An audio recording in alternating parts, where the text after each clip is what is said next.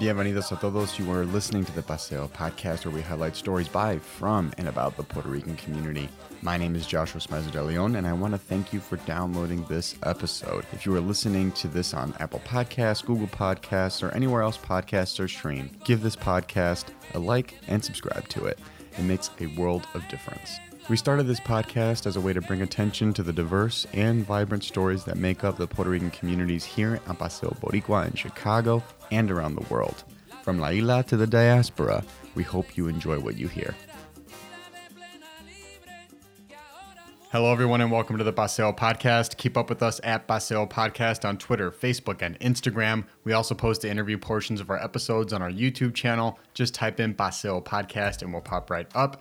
While you're there, like our videos and subscribe to our channel. It makes a difference. Believe me, it does.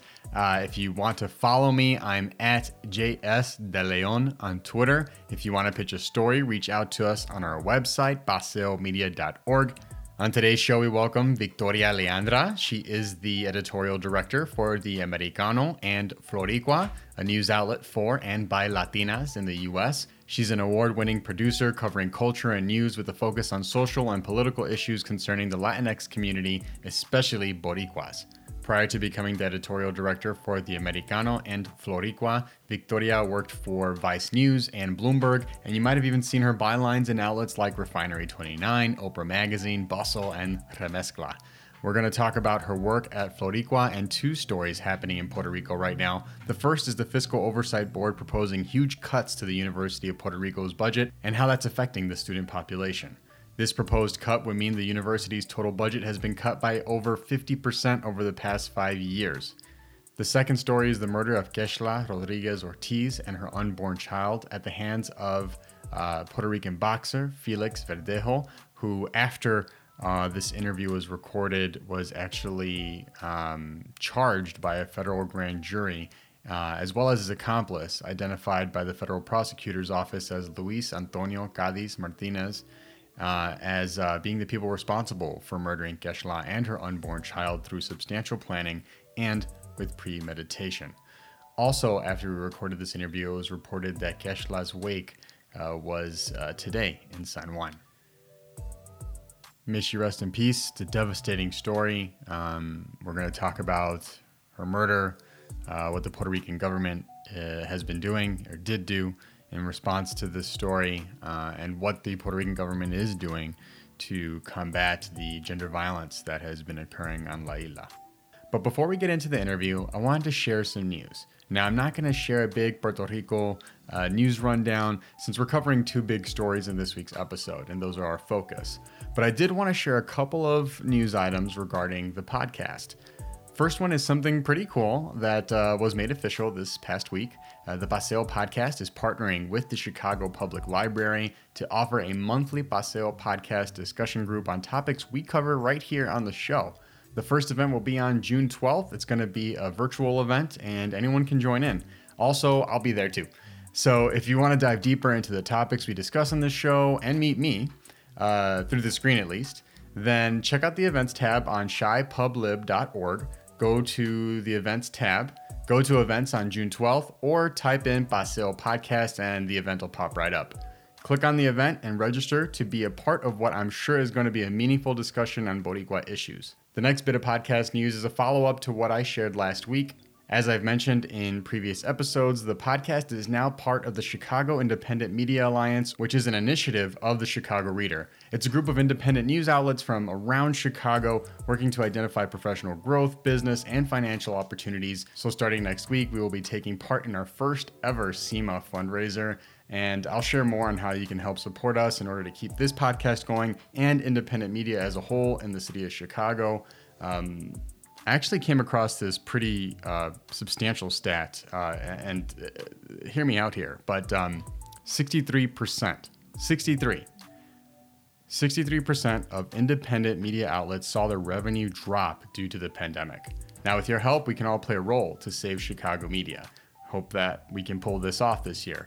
100%. Um, but it's not going to be possible unless we all join in. So, whether that's supporting us or other independent media, um, you know, hopefully uh, you like what you hear next week and uh, you're, you're moved to, to, to support that community. But more on that next week. Now let's jump into our interview with Victoria Leandra.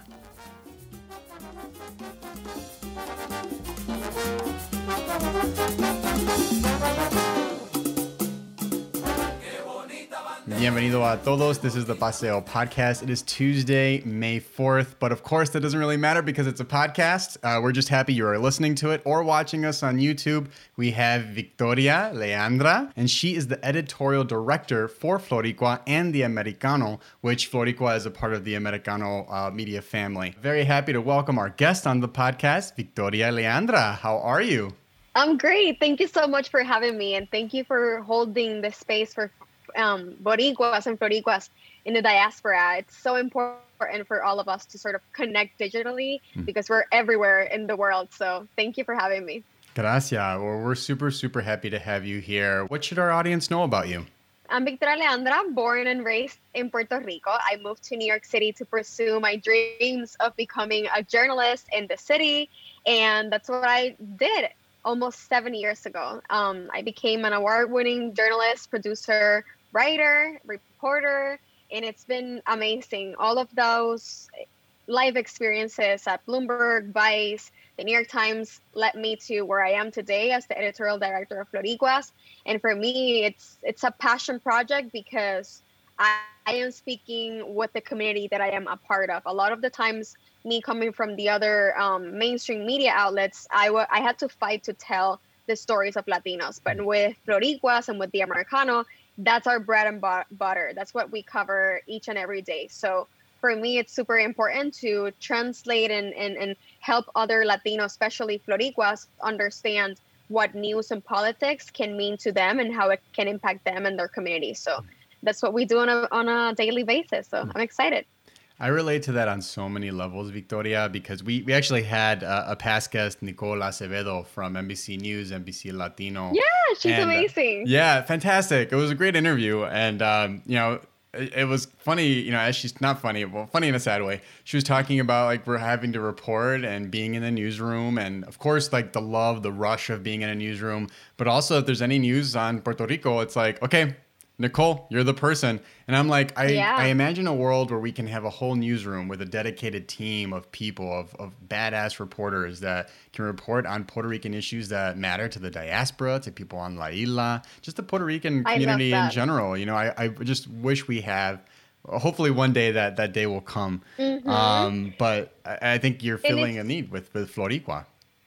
It's often a few of us in in yeah. each of these newsrooms, right? Nicole is that for NBC. When I met her, I was that one Boricua reporter for for Vice. We were actually yeah. both covering um, the aftermath of everything that had been happening with the with the Ricky Renuncia protests, and we were mm. both invited for an interview on MSNBC. And it was crazy, as you say, because we were the only ones who could understand that because we had the context of growing up in Puerto Rico. So now in the newsroom that I am in, in Floricua and the Americano, all of us are Latinas. All of us are Latinas, all women, all Spanish speakers, but also English speakers. Uh, we have Cubans, uh, Puerto Ricans, of course, Mexicans in the team. So it's a, a, como un sancocho, a great mix of flavors, I would say. oh, I love it. Music to my ears. I love to hear that. Um, you mentioned uh, growing up on La Isla. What part of Puerto Rico are you from? So I grew up in Bayamon. All my family is from Bayamon. I'm super proud of it. and there's a lot of songs about Bayamon. But yes, I grew up in, in, in Bayamon and I studied in Colegio de la Salle, if, if anyone knows uh, where it is. All right. Okay. Shout out to that colegio. What is Floricua? When did this get started? Why does this exist? Uh, you touched on it a little bit, but what is Floricua? So Floricua was started just one year ago by our amazing editor in chief, Christine Herrero. She comes from the magazine world and she has so much knowledge, and I am super excited to to to be part of, of her team basically. And Floricua fills a void in the in the news and politics sector, right? Because we have a lot of Puerto Ricans moving away from the island, specifically to Florida. We know that mm-hmm. there's more Puerto Ricans outside of the island, right? That's mm-hmm. the, the reality. And a lot of the times when we come to this new place, uh, let's let's say that it's the U.S. and in this case Florida, we find ourselves not knowing what a lot of the culture is like, and not so much the culture, but also uh, the government and politics, how it all works. Uh, where do I vote? How do I register?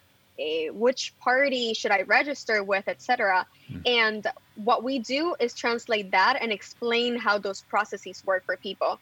And we love to call ourselves a news in arroz con habichuela because we do not talk uh, to people um, as your regular news would talk, will talk to you. We speak colloquially and we say, Wepa mi gente. Uh, we ask if you have taken your cafecito before breaking the news to you. So all of those things are, are sort of a way that we've built a community online of people that not only want to know about what's happening in the island, but they also want to know about what's happening in Florida.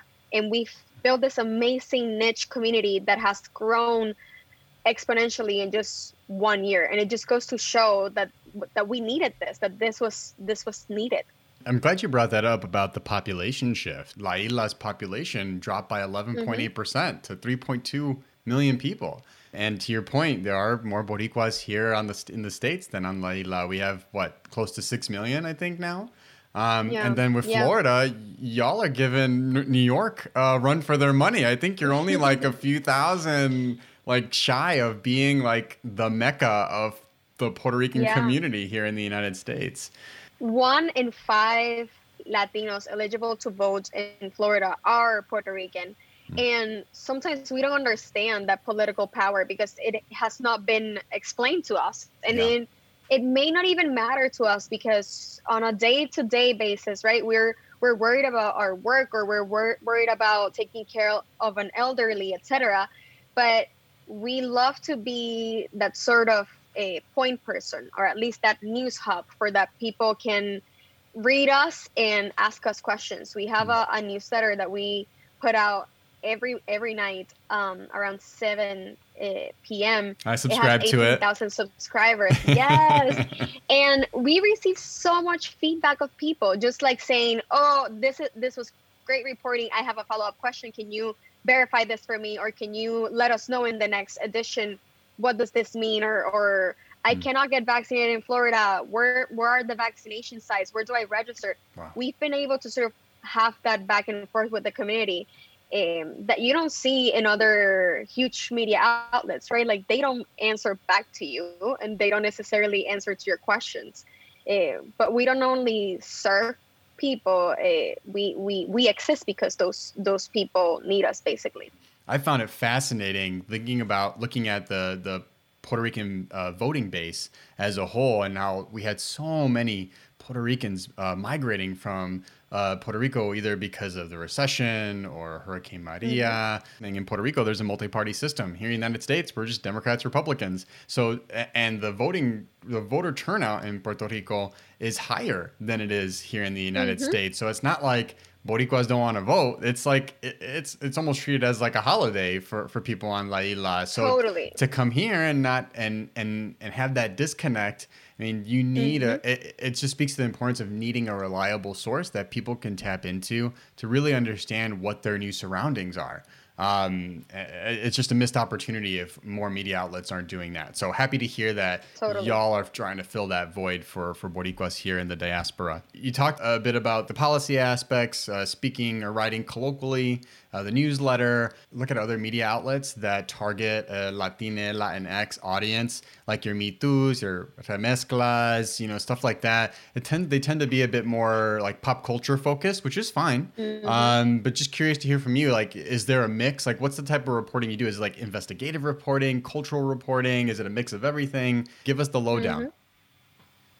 So we're not your regular news site. We are first and foremost social first. So what that means is that well, we know that 57% of Latinos love getting their news from social platforms. So again, that's a missed opportunity if we're not putting together social first uh, media outlets that can give you the news on Facebook, on Instagram, on Twitter, and not necessarily using those platforms just to take you outside and drive you to a site. We're not doing that. What we're doing is basically creating Instagram first series and Twitter first Twitter threads, for example, and Facebook groups that we can um, foster basically commun- online communities in each of these platforms. So apart from the fact that we're social first what what does that mean and what does that look like? So for example we do a lot of ig lives uh, telling people about what's happening in their community so for example we did a, a an ig live with representative Eskamani from florida and she told us about how climate change is already affecting florida and more so boricua communities in florida so what we achieved with that IG live was basically um, providing people a little bit of a, a sense of we are here, we're listening to you. This is what's happening in your community, and this is what you can do to help out or at least uh, raise your voice so that more people pay attention to what's happening in your community. So that's one way of us doing things. Um, the other way is a lot of explainers, um, carousel like types. So what we do is sometimes we see this big new policy coming at the national level and we think okay how does this impact the boricua community in florida what does this mean for the people living in, in orlando for the people living in miami for the people living in in in, in other parts of, of florida right? What does this mean for for this family? What does this mean to to the tia that's a maestra and to to the dad who is a, an electrician in, in florida? So we break it down and we put it very locally. So we're not discussing the fact that Biden uh, promised this or that. We're discussing the fact that Biden's promises will impact you in X, Y, and Z way. Hmm. So it's basically discerning what the media, the, the whole media ecosystem is discussing into the individual. Because I feel like that's everything that's wrong with with bigger media outlets that they put this big headlines, but they don't think about the community and how the individual will be impacted. And I think that mm. that's what we've achieved with with Florica, Floricua, at least on on Instagram, for example, taking it as a as a case study. Let's talk a little bit about a couple stories Floricua has been reporting on. A couple big stories uh, coming out of Puerto Rico. Um, the first one I wanted to talk to you about was uh, proposed budget cuts by the Fiscal Control Board uh, to the University of Puerto Rico's budget. I saw this video that you all recorded with uh, a student from the University of Puerto Rico, Marina Rodriguez, I think her name was. Mm-hmm. What do we need to know about this story? How big of a budget cut is being proposed by the Fiscal Control Board, and why is this cut being proposed? Mm-hmm. So the big story that a lot of the the the rest of media covered was the fact that uh, La Junta, the fiscal board, wanted to cut wants to cut $94 million from the education budget in the University of Puerto Rico. But what they failed to do was to center the conversation and what it would mean to the students there, right? Mm-hmm. So that's what we did. We found a student that told us how this would impact her and, and, and her her colleagues.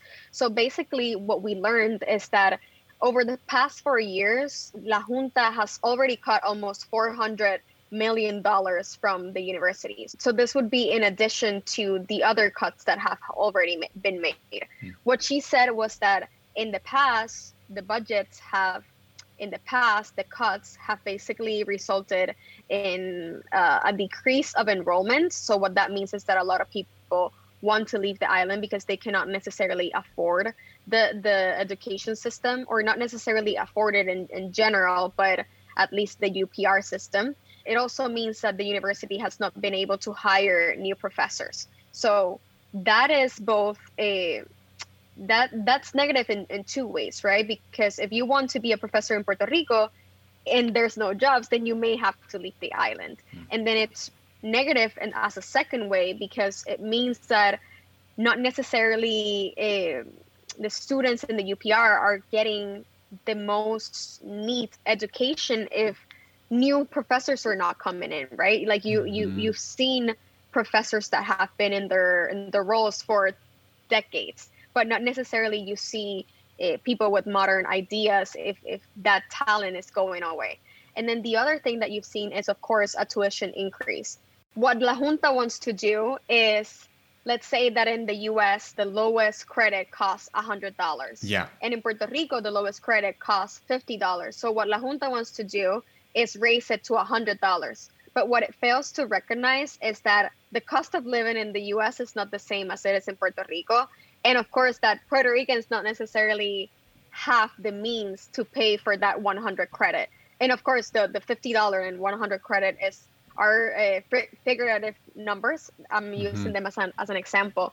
But it's sad to think and it's and it's concerning to think that that La Junta would think that Puerto Ricans can afford that type of, of credit when in reality it's it's it's not consistent with our our current status of 7.25 la hora, right? The the minimum wage that Puerto Ricans live by, which mm-hmm. is seven dollars and twenty five cents an hour.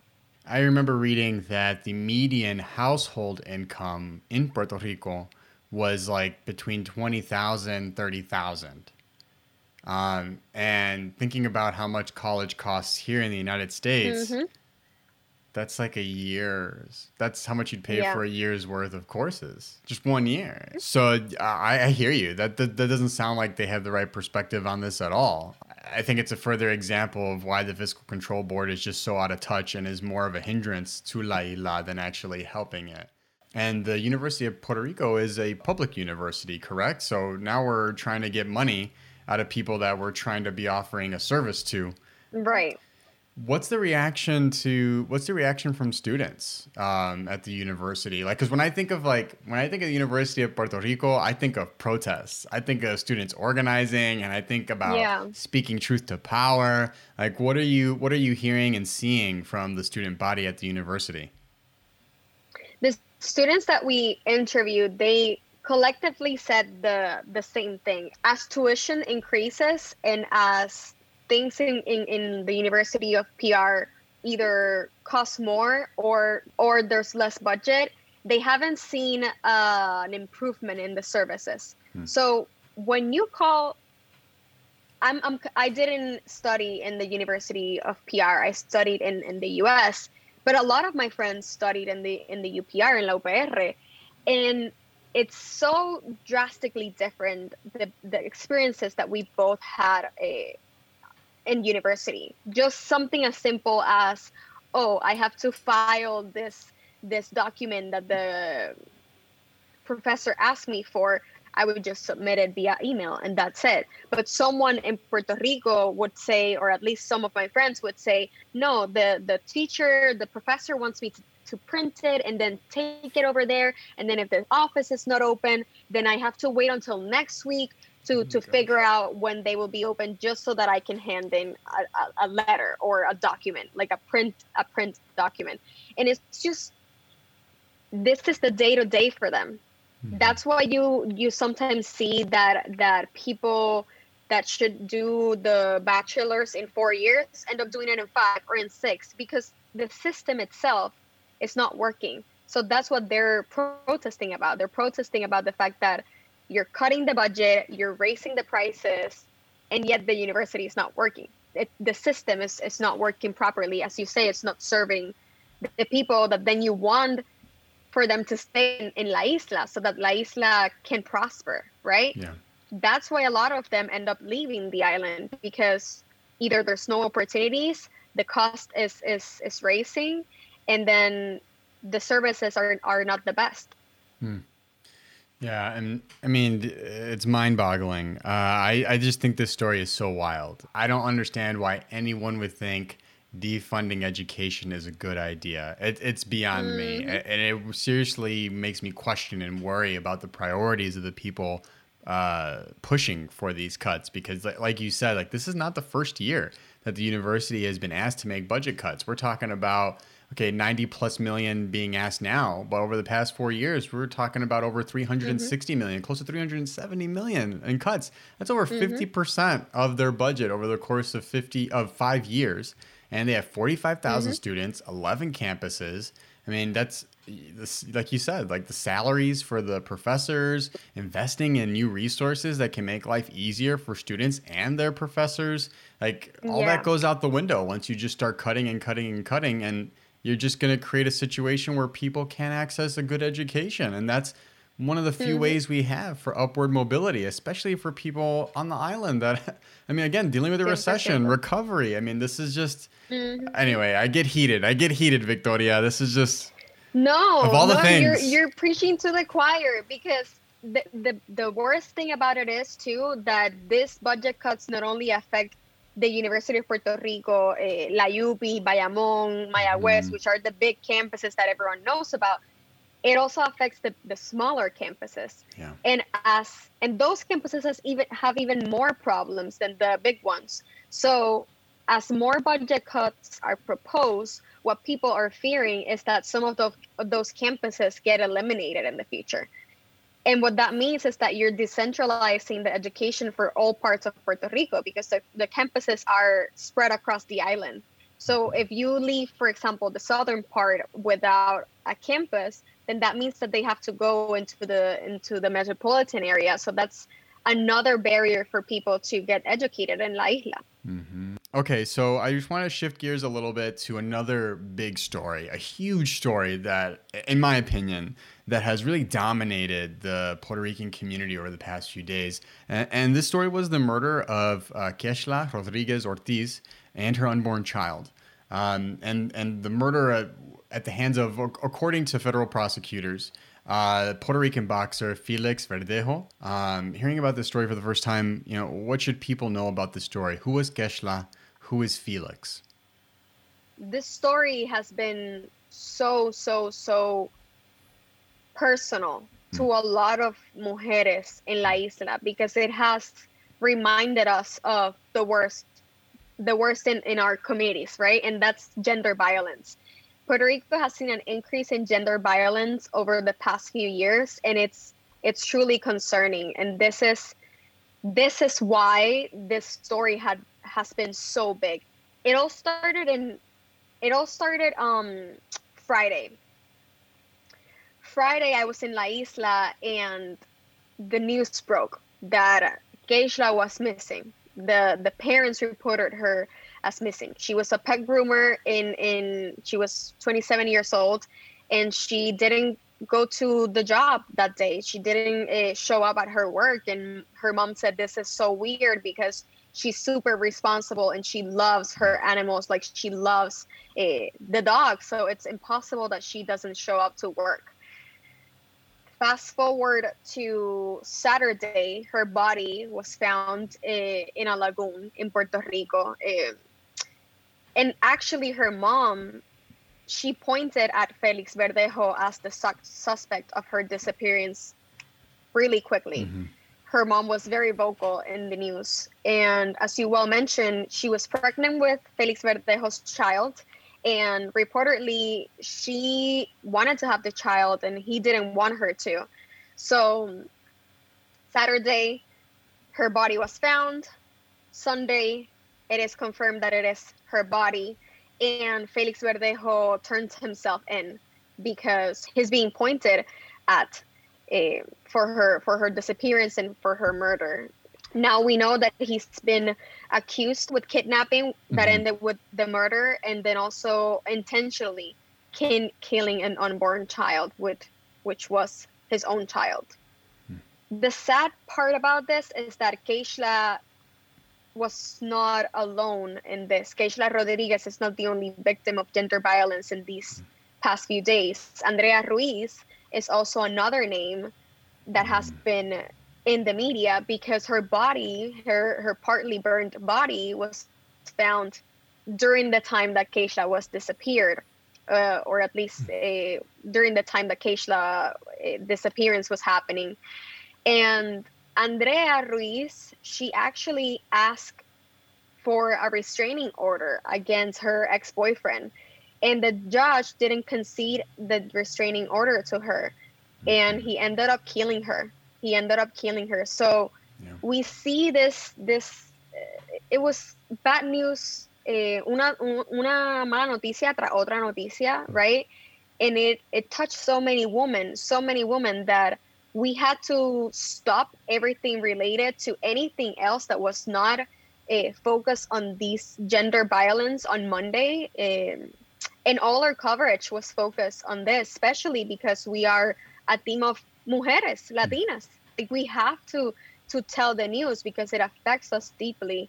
And we we went there. We went to the protest that happened on monday in in la fortaleza. People and mostly women were protesting against gender violence and they were demanding a state of emergency in Puerto Rico for gender violence to be to be um, resolved. The state of emergency already been put in place by the current governor Pedro Pierluisi, but as you can see, the system keeps failing mm-hmm. our women. So it is in paper, but it is not. It's not being it's not being actionable. That that that um, state of emergency plan has not been actionable. Hmm. Yeah, you, you, said a number of, of um, really poignant things. Um, th- this is a hard one. I mean, I have a wife, I have two younger sisters, I have amazing women in my life that have helped shape me into the man I am today. So when I hear about these stories, it never gets any easier you know, you brought up Andrea and the broken system. I mean, my gosh, uh, I was reading about this story and it, the prosecutor that was supposed to be advocating for her, that was supposed to show these threatening messages, and, and the person that is your support system in the courtroom that understands how to operate within our that justice system didn't show up for her when she came for the new hearing. And and uh, how are you, how do you, as a prosecutor how do you not show up for a person you're supposed to be representing, especially in a case like this when someone's literal life could be on the line? It is mind-boggling mm-hmm. to me. Um, and looking at 2020 numbers, you know, we had 60 femicides in 2020, and that includes trans trans women as well. And that mm-hmm. translates into more than one femicide a week on La Isla that's ridiculous. And to your point about it being a broken system, like I, hey, I appreciate a state of emergency. I appreciate a pink alert. You know, that's that's all that's all nice and good. But if there's no action behind those words, behind those mm-hmm. proclamations, and what are we doing?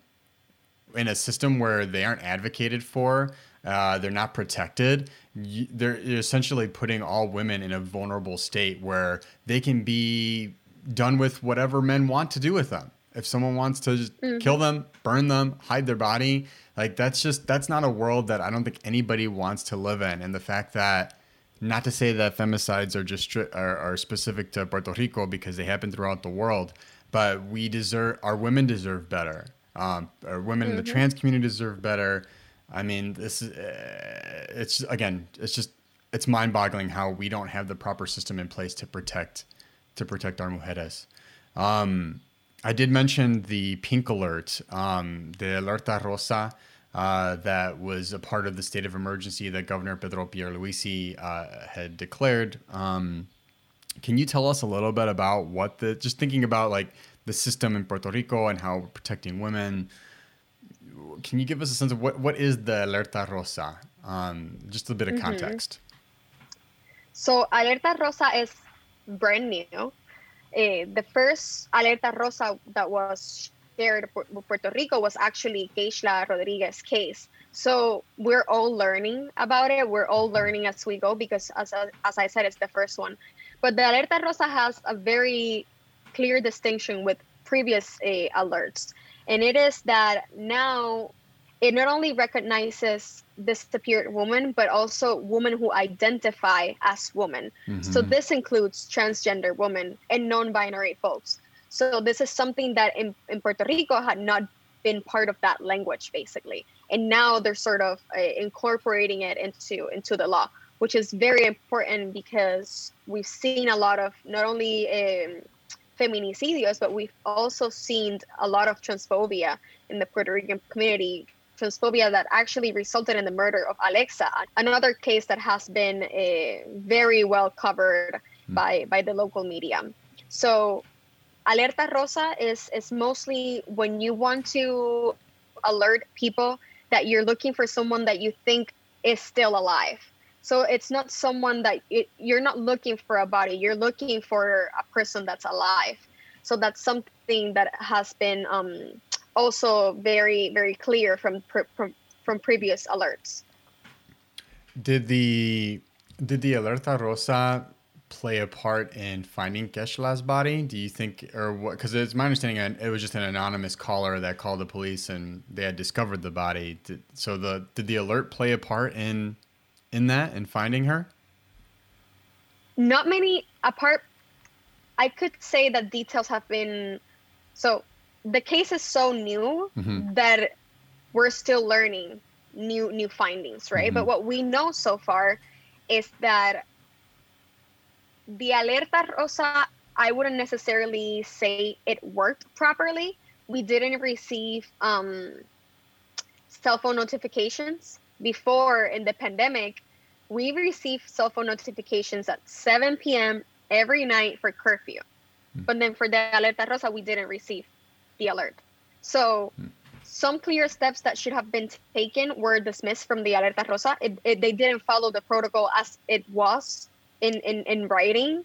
I wouldn't necessarily say that the case was resolved because of the alert, but more so because of the media coverage. Mm. And the media coverage in Puerto Rico, um, there there were there was a lot of wrong in, in that coverage because when you look at the local coverage, you look at, at the local channels that were covering that, they showed her body. They showed her floating body on live TV that was something they turned they turned the, the the case into a spectacle that's a lot of the of the of the criticism that the, the local media is receiving because not all not all reporters were like this but other reporters for example they were with the family the whole time even as the family was searching for the body in the lagoon the brother Keishla's brother told one of the reporters do not film me do not film me. I'm, I do not want to be filmed. And the report, reporter and the eh, and the camera person kept filming. So when you have uh, the whole media looking at you, because of course Verdejo is a known name. Mm-hmm. This didn't necessarily happen in the other cases. It happened in this one.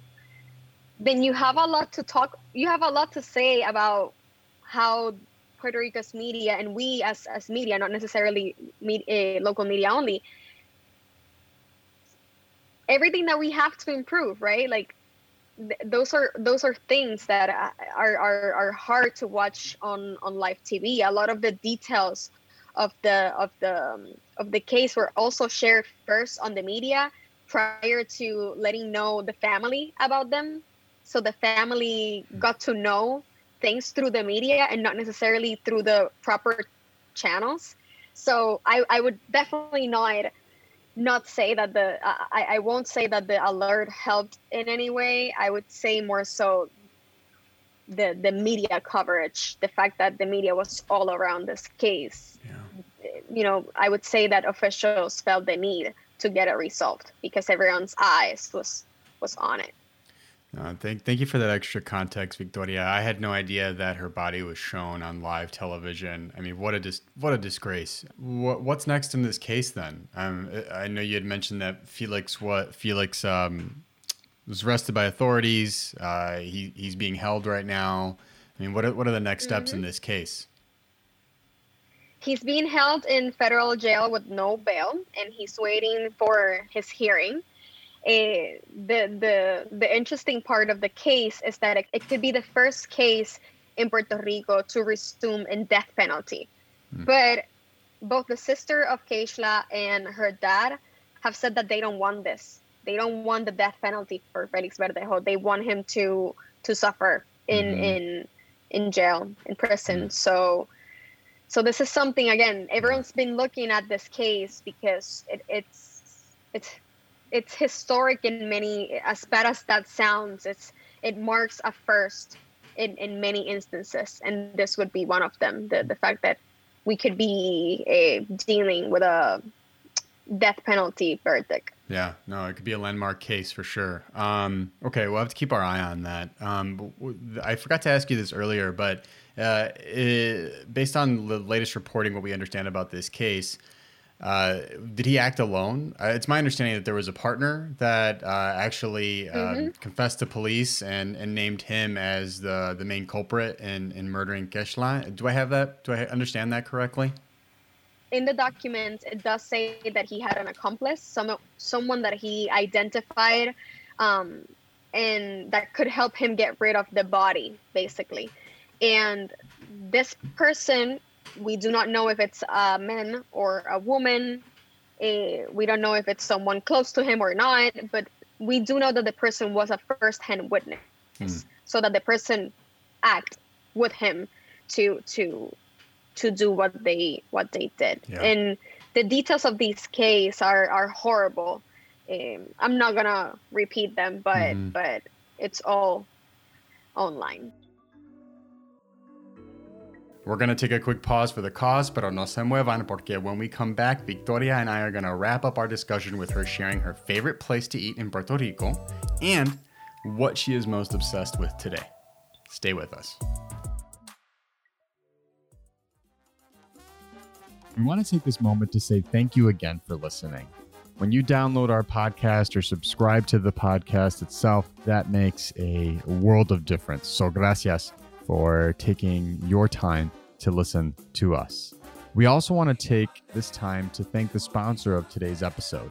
This episode would not be possible without the generous support of the Puerto Rican Cultural Center. The Puerto Rican Cultural Center, located at 2546 West Division Street, right here in Chicago, is a community based grassroots educational health and cultural services organization founded on the principles of self determination, self actualization, and self sufficiency that is all activist oriented. For more information on the work they do, give them a visit at their website at prcc chgo.org. Again, that's prcc chgo.org. Now, if you or anyone else you know would like to be a sponsor of the Paseo podcast, please email us at paseopod at gmail.com. That's P A S E O P O D at gmail.com. Tell them Joshua from Humboldt Park sent you.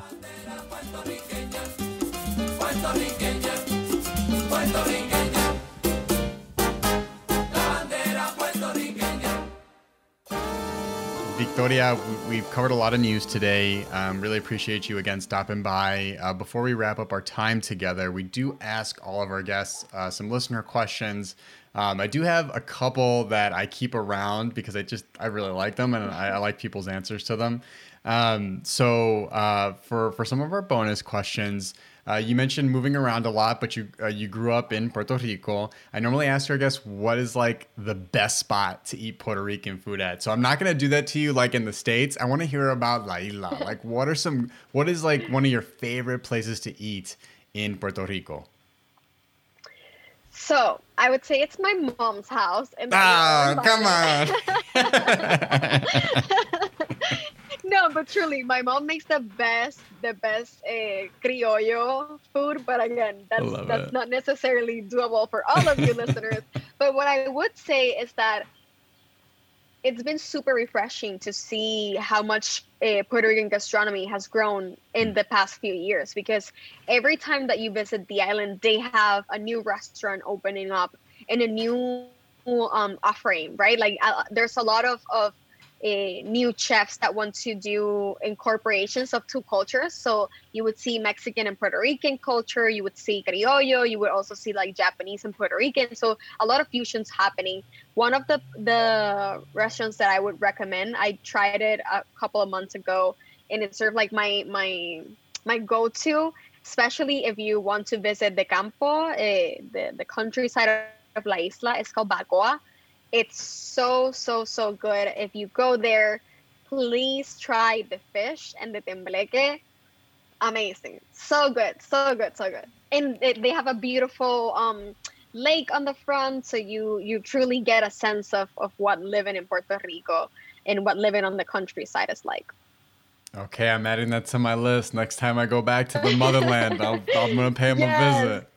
Okay. Uh, all right, Victoria. Last question. Um, we ask all of our guests what they're obsessed with. Now, this could be related to Puerto Rican culture, unrelated, like movies, TV shows, comic books, whatever, whatever you're obsessed with. What is one thing you are obsessed with today? Hmm. Oh, I Mm, I, am gonna say what my team would say, and they would say that I'm obsessed with Bad Bunny.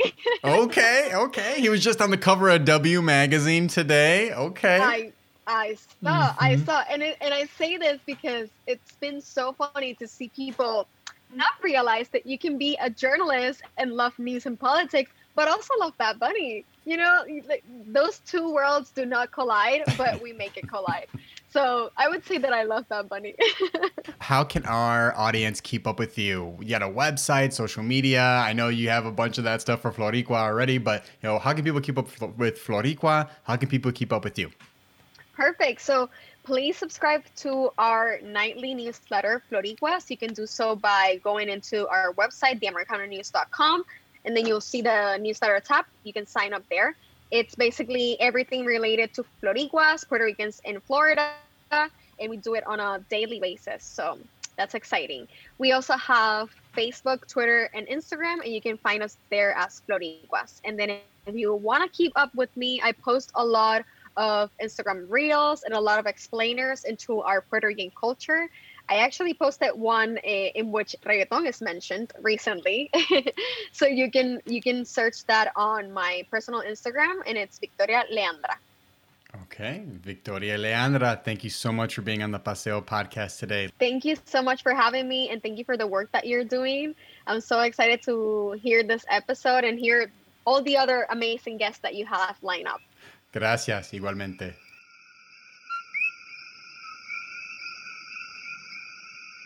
That's our show for today, familia. I hope you enjoyed this episode. If you did or didn't, let us know. Podcast at gmail.com or at Paseo Podcast on Twitter, Facebook, and Instagram.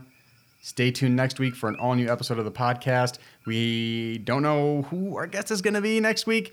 Uh, there's been so much news and we've been pivoting, pivoting, pivoting. But um, good news is we have a lot of really good guests coming down the pipeline. So, whoever whatever episode we're dropping next week, it definitely will be quality listening.